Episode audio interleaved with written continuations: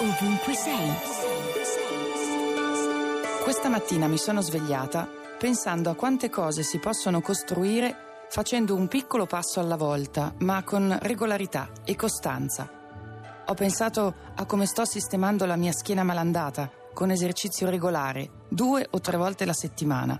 Se posso tre, comunque mai meno di due.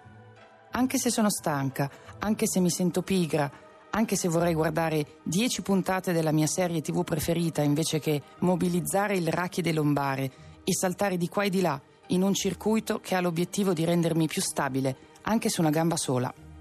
E ho pensato a un'amicizia che è entrata nella mia vita senza che me ne accorgessi. Questa donna ed io abbiamo cominciato a vederci un giorno alla settimana, quasi per caso, una settimana dopo l'altra. Prima ci siamo dati appuntamento per un caffè, quasi timidamente, come due adolescenti che non vanno oltre il tenersi per mano.